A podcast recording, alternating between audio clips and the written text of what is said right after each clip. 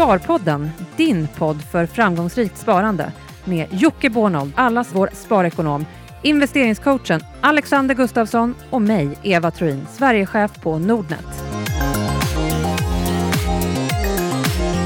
Okej, okej allihopa och välkomna till Sparpodden som kör en USA-special, eller hur Eva? Ja, vi är just nu i New York på Nasdaqs huvudkontor. Ja, Mm. och där ska vi prata lite grann om den amerikanska IPO-marknaden. Mm. Eller hur? Och Är vem har vi med het? oss? Är den lika het som i Sverige? Jag tror se. inte det. Vi får se. Mm. Vi hoppar över och kommer nu köra resten på engelska. Hoppas det är okej. För eh, nu ska vi träffa Bob McCoy. Welcome to this podcast. Thank you. Nice to be with you. And tell us a little bit, who are you? And why are we here at NASDAQ? Wow. Who are Bob McCoy? Well, you're here at Nasdaq because uh, we are the your exchange partner. You know, uh, Nasdaq uh, has all the exchanges in the Nordics, and certainly the exchange there in in Stockholm is uh, Nasdaq Yeah. Sweden, uh, Nasdaq Stockholm, and uh, we were so so honored uh, during a time when I was uh, been here at Nasdaq, where we came together with what was then OMX to create Nasdaq OMX, and then you know, just Nasdaq uh, as a as a tremendous global brand. So I joined Nasdaq almost exactly 11 years ago, Okay. and uh, I had run a small broker dealer here in the United States doing agency business, so uh, executing orders for customers, Yeah. and uh, and then I came to Nasdaq to uh, to join and run a capital markets business, and um, it's been a wonderful uh, decade plus for me because I've been able to see so many different aspects of the business. So uh, I've been able to run our domestic listings business, our international business. I've spent a lot of time in Asia. I'm the chairman of our Asia Pacific business currently. Yep. Um, and now my current role is that I am the global head of our capital markets business. So that means that uh, I interact with the private equity, venture capital firms. I spend a lot of time with investment bankers, and I talk to them about the benefits of NASDAQ, why they should be advocating for their portfolio companies, why they should be talking about uh, NASDAQ as the right exchange for uh, the companies that they're working with in their, in their pipeline. Uh, and so uh, you know, I spend my time a lot on the road. So many people Yeah. say, "Where do you live?" I say, "I say New York," but uh, my family believes that uh, I live on an airplane. Do you like Interesting. Yes. um, we are going to talk about in- introductions with you, of course, um, IPO. But I also I'm interested in. I mean, now we know what you do at Nasdaq, but we also who are you? We talked a bit before about lacrosse and uh, your sort of what is it to start with? I mean, it's a sport we don't really know that much about in Sweden, uh, but we know that you have a passion for it, and uh, I do. So uh, I'm I've been blessed with six children, and uh, most of them have played lacrosse. Lacrosse is a sport that you play with a stick that has kind of a netting um, at the top and a fairly hard ball. Um, in the men's game, the ball, when thrown at the goal, can reach speeds of in excess of 100 miles an hour. Um, it's a very fast-moving game. Some people like to refer to it as uh, as uh, hockey on a field. Um, the ball moves. It um, the players can virtually tackle each other, but it's a very and the boys' game is a very aggressive game. And there's a very there's much, very much a difference between the men's game, which is high intensity, very aggressive. The the women's game is very much a uh, nuanced game. It's very much uh, skill. Um, it's not as as rough, um, but it equally as as tough to play. And uh, as I, as I was telling you, I'm, um, I've seen it at the at the highest level. So my my daughter played in college, and she uh, was able to make it to uh, deep into the the big uh, tournament here in the United States. So it's great. But I also one of my other passions is golf, which I I, I, I joke with my uh, with my Nasdaq colleagues in Stockholm that I would come over to play golf uh, with them, but your season is about 15 minutes long, so I'd have to make sure I get the right 15 minutes uh, there. Well, we make sure that we, we try to fit that in. So, so it, it is time for some of uh, something else than Nasdaq uh, on your spare time, at least. Yes. can we talk a little bit for for a lot of us? I mean, uh, a lot of them listening to this as well. Nasdaq is, of course, the, the stock exchange. But what's the background to Nasdaq? Do you know why, why do we have Nasdaq? I mean, NYSE was uh, uh, has been around for almost hundred years, and then uh, Nasdaq showed up. What, what was the story behind behind Nasdaq? So most people don't understand. It's actually an interesting trivia question you can ask people, which is what does NASDAQ stand for? Because yep. NASDAQ is not a name, it's an acronym yep. that is now a name. Yep. Um, and it stands for the National Association of Security Dealers Automated Quotations. And so uh, bring that acronym together, you get NASDAQ. And the National Association of Security Dealers was the group of broker dealers here in the United States. And they decided in 1971 that they were going to create this automated way to quote and trade stocks using technology, using better communication devices that were then in existence. Um, to be able to trade away from floors, traditional floors. And in 1971, every exchange around the world used a traditional floor. The London Stock Exchange, uh, I've been to Shanghai, they used a, a floor. Every, everybody used a floor to transact business. And NASDAQ said, or the brokers then said, we could, we could do this better. We could do it more efficiently. And the companies that began to list on NASDAQ back in the day were companies like Intel and Comcast and eventually Apple and uh, all the way through. And so many people think of NASDAQ and they say, oh, you have all the technology companies with you. And then all the other companies are on New York Stock Exchange. And yes. nothing could be truly, really further from the truth. The reality is technology companies came to us because they were the disruptive, innovative, growth oriented companies, some of who back in that period of time, back in the 1970s and 80s, actually didn't qualify to list on the New York Stock Exchange. So they came and listed, and listed with us and um, they've grown to be some of the largest companies in the world. But I guess when, NYSE regrets that. Uh, I, I, I, would guess so. I, would think that maybe they didn't recognize the way the world was changing, yeah. and the world changed in, ver- in a very, uh, very interesting way. But we're known for our technology companies; they're the yeah. flagship companies of Nasdaq. But when somebody says, "Oh, you you have only technology companies," I say, "Oh, you mean like Starbucks?"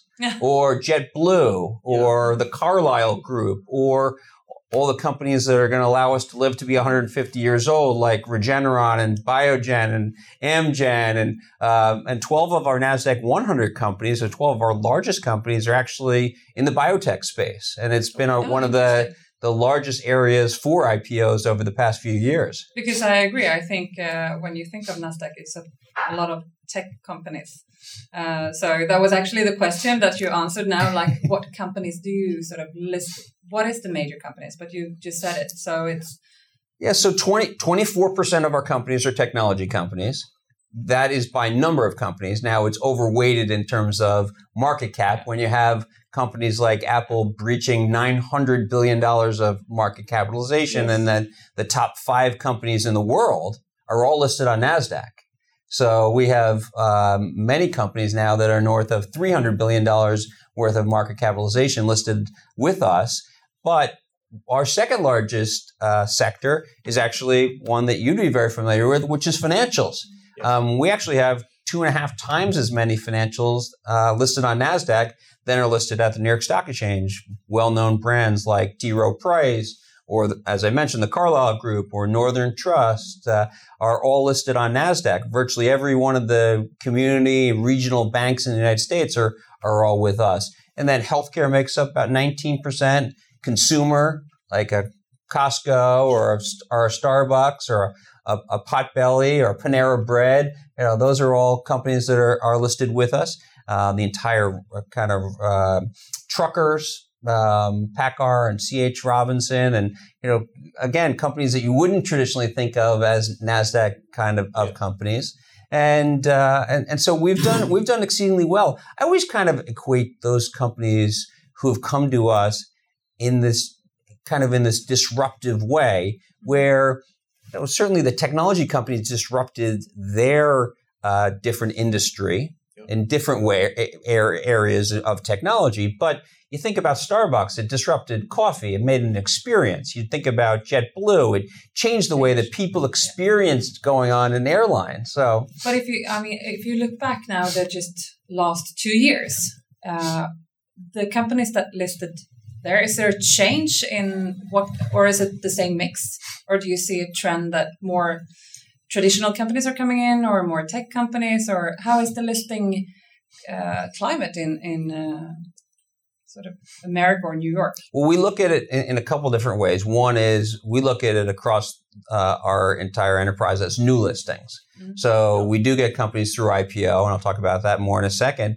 We also get companies who switch to us from the New York Stock Exchange. So we actually just recently uh, breached the $1 trillion worth of market capitalization of companies who have left the New York Stock Exchange and joined NASDAQ. So American Airlines and Walgreens and Texas Instruments and, um, and Mattel and Hasbro and Kraft Heinz. Um, so all different sectors, as I've just mentioned, CSX, which is a big railroad company here in the U.S., not one that people would think of as traditional, uh, a NASDAQ kind of company. Um, and in fact, last Friday we had Brookfield Properties, which is a big REIT here in the US, a $16 billion REIT announced that they were leaving the New York Stock Exchange to join NASDAQ. So we do really well in actually talking about our value proposition to companies that are listed on our competitors market and having them switch over to us. Some companies who were listed before NASDAQ existed.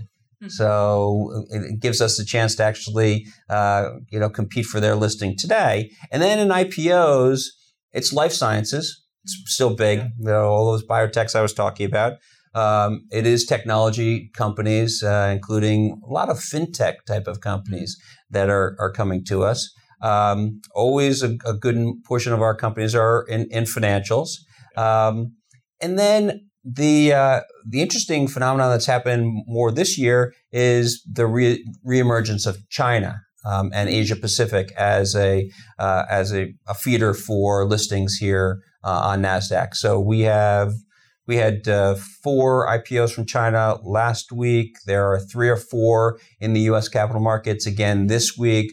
Um, we've already hit 20 IPOs from China this year. There were only a, there were only uh, nine last year. Okay. Um, so it's it's already growing, and there will be, I know, in the pipeline, several more between now and, and the end of the year. Of, what type of companies? It's interesting. It's it is fintech, life sciences, e commerce. Um, so far, there are also streaming businesses, um, enterprise technology businesses, logistics businesses that uh, are considering the U.S. markets. Um, so for a, a, lot of people, they'll say, well, why would those companies actually decide to list on Nasdaq? There are robust markets in their uh, certainly in their time zone, um, but uh, for us, it's not about trying to convince a company not to list in the local market because most companies will and belong in their lo- local market. It is about those small group of companies, whether they're um, Mercado Libre from Argentina that listed with us a decade ago and has become is really the eBay of Latin America, or whether it's Baidu or Ctrip, which is the you know travel Travelocity uh, of um, uh, of China, or JD.com, which is a huge e-commerce company. Um, you know, we've got four of our companies that are from China that are all over uh, $40 billion market cap and part of the NASDAQ 100. So those companies, you know, they want to have a global presence. And so they come to NASDAQ. We we have one of those companies in Sweden called Spotify. Yes. Uh, I'm, are you pitching I'm, on I'm, I'm, I'm, I'm, a user. I'm great, a user. Great. I'm a, yes. Do you like it? Um, love the product. Great product. I've been using, using it for years. Yeah. So Spotify, great, great brand. I'm looking for listening.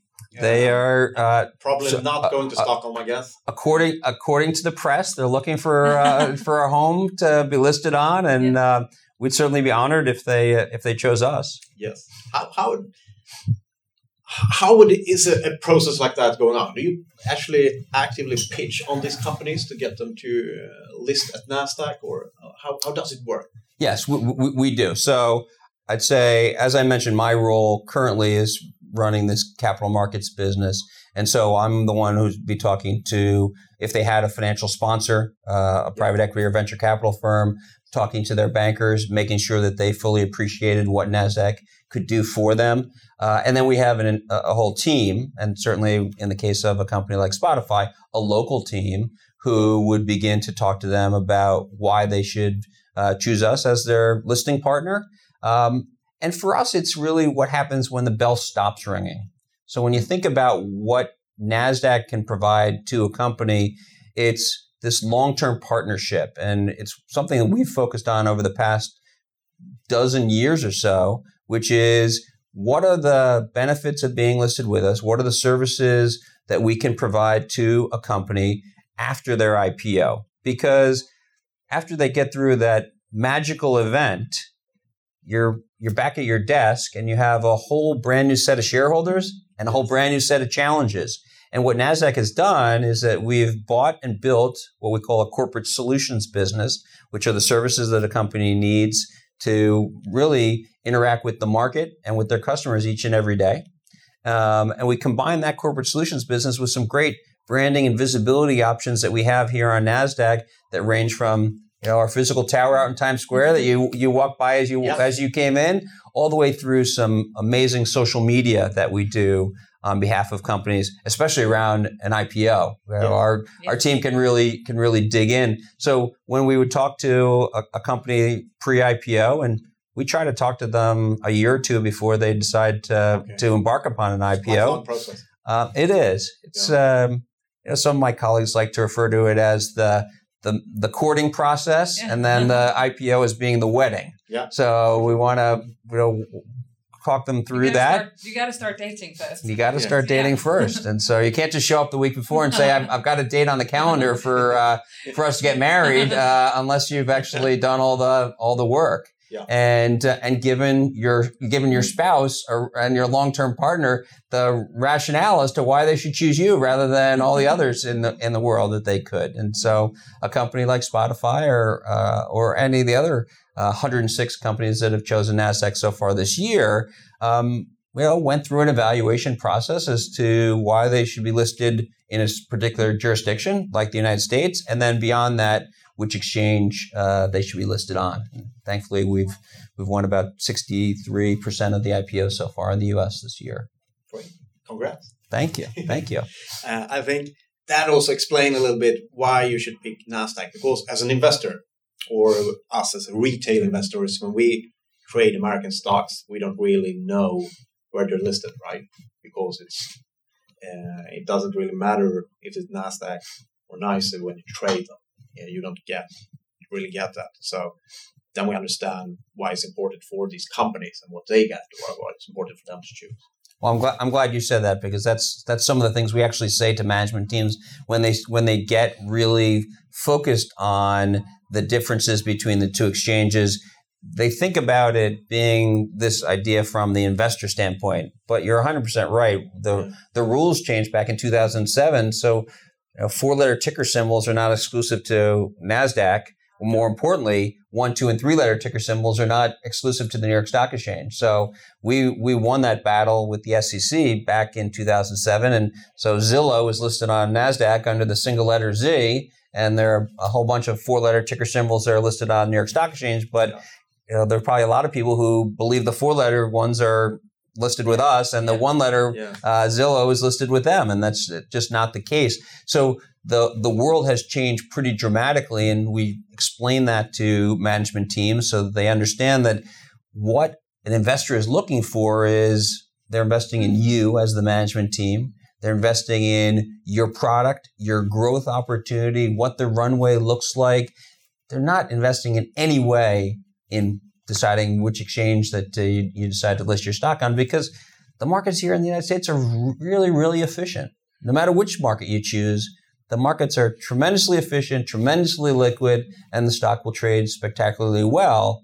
It is the other aspects of why you should choose one market rather than the other as to why you should become part of the NASDAQ family. Interesting.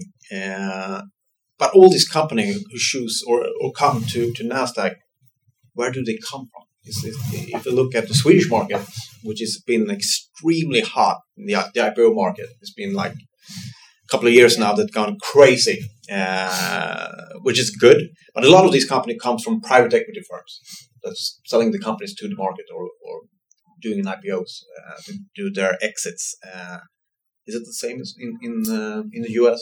It, it actually is. So um, you know, a lot of my uh, my friends on, on weekends will say something like, "Oh, it's you know it's it's too bad that this company is getting taken over, that company is getting taken over, and they're yeah. coming off of your market."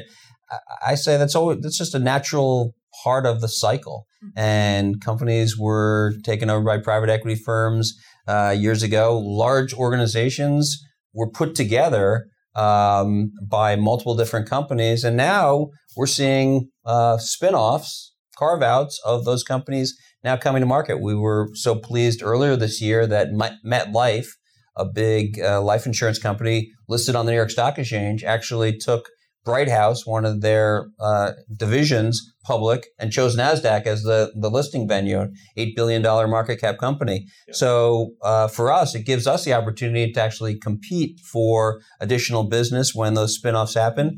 Um, as I said, my role, I'm I'm talking to the private equity firms on a daily basis, trying to understand who in their portfolio might be coming public, making sure that my team is in front of those management teams uh, explaining the benefits of a Nasdaq listing and making sure that we're well positioned to uh, to hopefully win that listing. You have a really interesting role, I must say. If I could ask you, what is your dream IPO? What company would you like to see uh, listed here? Like bring onto the market? Well, is there anything left that's not here? oh, there's, there, there, there's there's plenty left. I mean, boy, there are huge companies uh, that are private here in the United States, from uh, you know Cargill to uh, Koch Enterprises to um, you know in, uh, listed on the uh, over-the-counter market here in the U.S. is, for example, Tencent. Which is listed in Hong Kong and listed listed here. wouldn't that be a wonderful li- listing for us?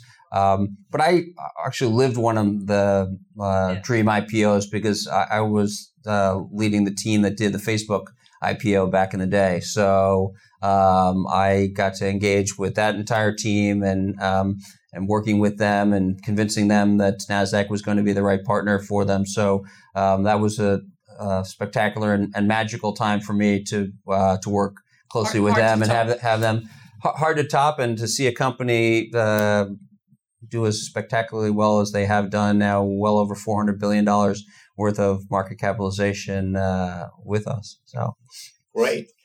Shall we do a last question? Yes. Yes. Uh, Nasdaq ten years from now, what will it look? Will the stock market exist the same, or will it different? What will happen?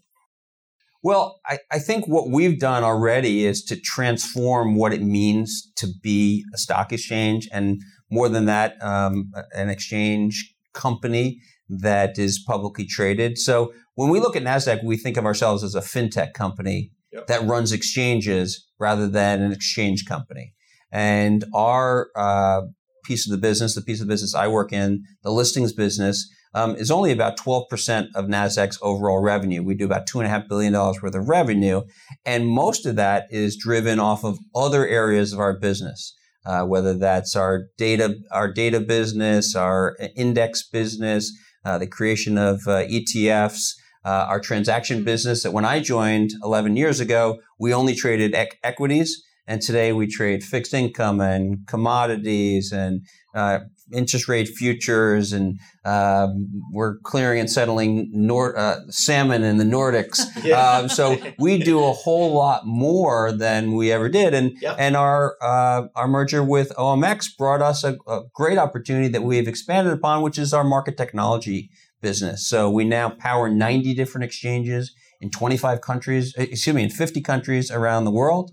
Um, we provide the regulatory technology through our smarts division. So whether it's a regulator, whether it's an exchange, whether it's a broker dealer who want the highest uh, quality of regulation within their business, um, they're, they're using our, our product to do that.